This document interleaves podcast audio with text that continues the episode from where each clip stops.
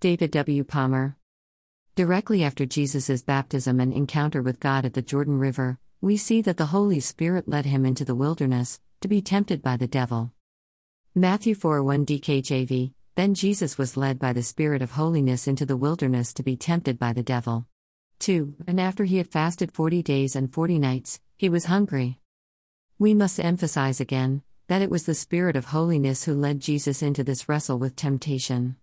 We can conclude from this that facing and overcoming the tempter and his temptations is a very holy pursuit. And, Scripture does say that without holiness we will not see the Lord.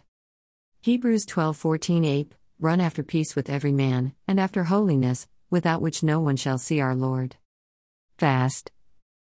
The Spirit of holiness also led Jesus into a period of fasting. We should take particular note of this, as we undertake the vision to imitate Jesus in our challenges with the daily evil. If the Holy Spirit led him into both fasting and spiritual warfare, then they are both holy. The spiritual violence and forceful advance of this confrontation is at the heart of Jesus' holy mission and assignment from God.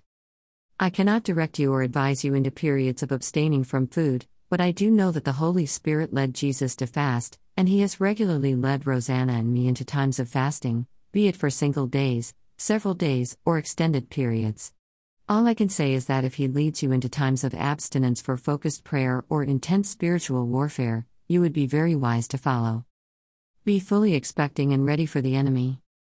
When our Lord and Teacher followed the Holy Spirit's leading to fast in the wilderness, He focused on only one thing overcoming the tempter's onslaught. Both Jesus and the Holy Spirit knew that the enemy was coming, so they prepared to meet him head on, ready, focused, and committed to overcoming him. 1 Peter 5 8 NKJV Be sober, be vigilant, because your adversary the devil walks about like a roaring lion, seeking whom he may devour. Peter's advice is to be sober, vigilant, alert, and on guard, ready for the enemy's inevitable forceful attempts to stop us, distract us, or to push us into retreat. I believe we need to heed this warning, and to do what he says. As well as being born again and living a holy life by faith, we need to have our heart so filled with God's word that it literally overflows, especially when we are squeezed. We put it in by choosing, as Mary did, to sit at Jesus' feet daily where we can continually hear his words. As we chew over, meditate on, what he says, we swallow his words into our spirits, we take them to heart. When we fill our hearts to overflowing this way, then our mouths will speak freely from the overflow. Matthew 12 34b 35 DKJV, for out of that which fills, and overflows from, the heart the mouth speaks. 35 A good man, out of the good treasure, collected in and overflowing from his heart, sends out good things, and an evil man out of the evil treasure sends out evil things. When the word comes out this way, it comes out alive and as the sword of the Spirit.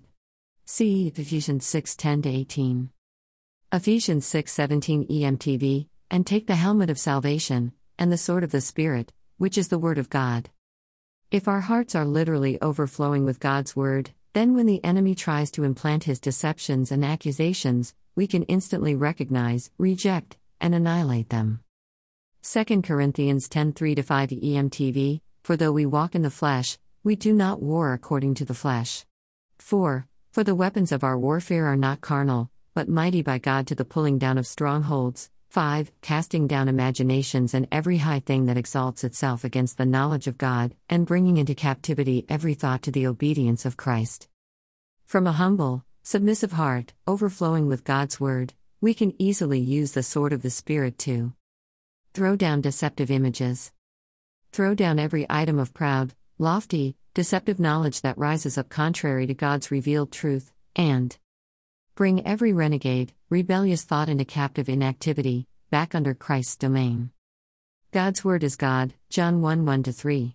God put His Word in writing, indicating that it is unchangeable and forever settled, Psalm 119:89. When the Holy Spirit quickens a part of it to us as the right word at the right time, it becomes an invincible weapon, the sword of the Spirit. No weapon formed against it can or will prevail.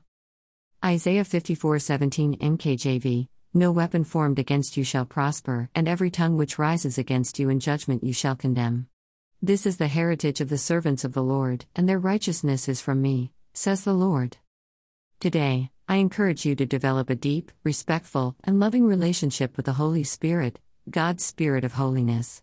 To know Him and to walk with Him in unhindered fellowship, we need to recognize His holy nature, and to live in complete harmony with His values and attribute of holiness.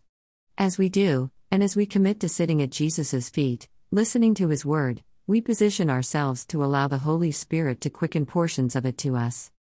This living Word is mind renewing truth, spiritual nutrition, and it is the sword of the Spirit. It is the right word, at the right time, which, when quoted from the overflow of its treasure in our hearts, is indomitable against the enemy's pitiful accusations, temptations, and deceptions.